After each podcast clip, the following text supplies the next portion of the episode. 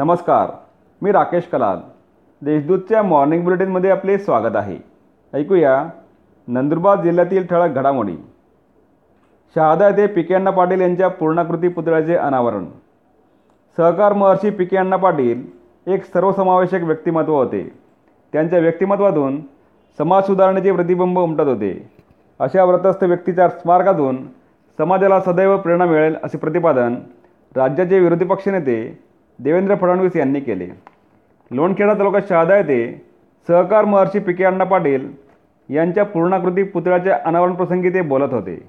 यावेळी राज्याचे जलसंपदा मंत्री जयंत पाटील पालकमंत्री के सी पाडवी पाणीपुरवठा मंत्री गुलाबराव पाटील आदी उपस्थित होते. नामदार फडणवीस व नामदार जयंत पाटील यांची एकाच गाडीत सफर. शहादा येथे विरोधी पक्षनेते देवेंद्र फडणवीस व जलसंपदा मंत्री जयंत पाटील यांनी एकाच गाडीत काही काळ सफर केली. मुख्यमंत्री उद्धव ठाकरे यांनी काल टाकलेल्या गुगलीनंतर घडलेले ही सफर राजकीय चर्चेचे विषय ठरली. भवरे येथे अवैध वृक्षतोड करणाऱ्या दोघांना सहा दिवसांची पोलीस कोठडी. नवापूर तालुक्यातील भवरे येथे अवैध वृक्षतोड कर करताना आढळून आलेल्या दोघांना अटक करण्यात आली असून त्यांना सहा दिवसांची पोलीस कोठडी सुनावण्यात आली आहे.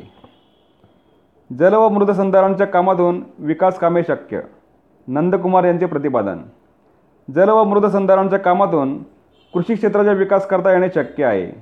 त्याकरिता शेतकऱ्यांशी संवाद साधून कामकाजाची रूपरेषा ठरवावी व या कामांना चालना द्यावी अशा सूचना रोजगार हमी योजना मृद व जलसंधारण विभागाचे अप्पर सचिव नंदकुमार यांनी दिल्या. नंदुरबार येथील जिल्हाधिकारी कार्यालयात आयोजित कार्यशाळेत ते बोलत होते. खैरवे येथे मत्स्यपदार्थ तयार करण्याच्या पायलट प्रोजेक्टचे उद्घाटन. खैरवे तालुका नवापूर येथे मूल्यवर्धित मत्स्यपदार्थ तयार करण्याच्या पायलट प्रोजेक्टचे उद्घाटन आमदार डॉक्टर विजयकुमार गावित यांच्या हस्ते करण्यात आले. धावत्या रेल्वेतून पडल्याने महिलेचा मृत्यू. धावत्या रेल्वेच्या धडकेत अनोळखी महिला ठार झाल्याची घटना चिंचपाडा रेल्वे स्थानकाजवळ घडली. या मयत महिलेची ओळख पटवण्याचे आवाहन नंदुरबार रेल्वे पोलिसांनी केले आहे. याबाबत अकस्मात मृत्यूची नोंद करण्यात आली आहे. या होत्या आजच्या ठळक घडामोडी. अधिक माहिती आणि देशविदेशातील ताज्या घडामोडींसाठी देशदूत डॉट कॉम या संकेतस्थळाला भेट द्या.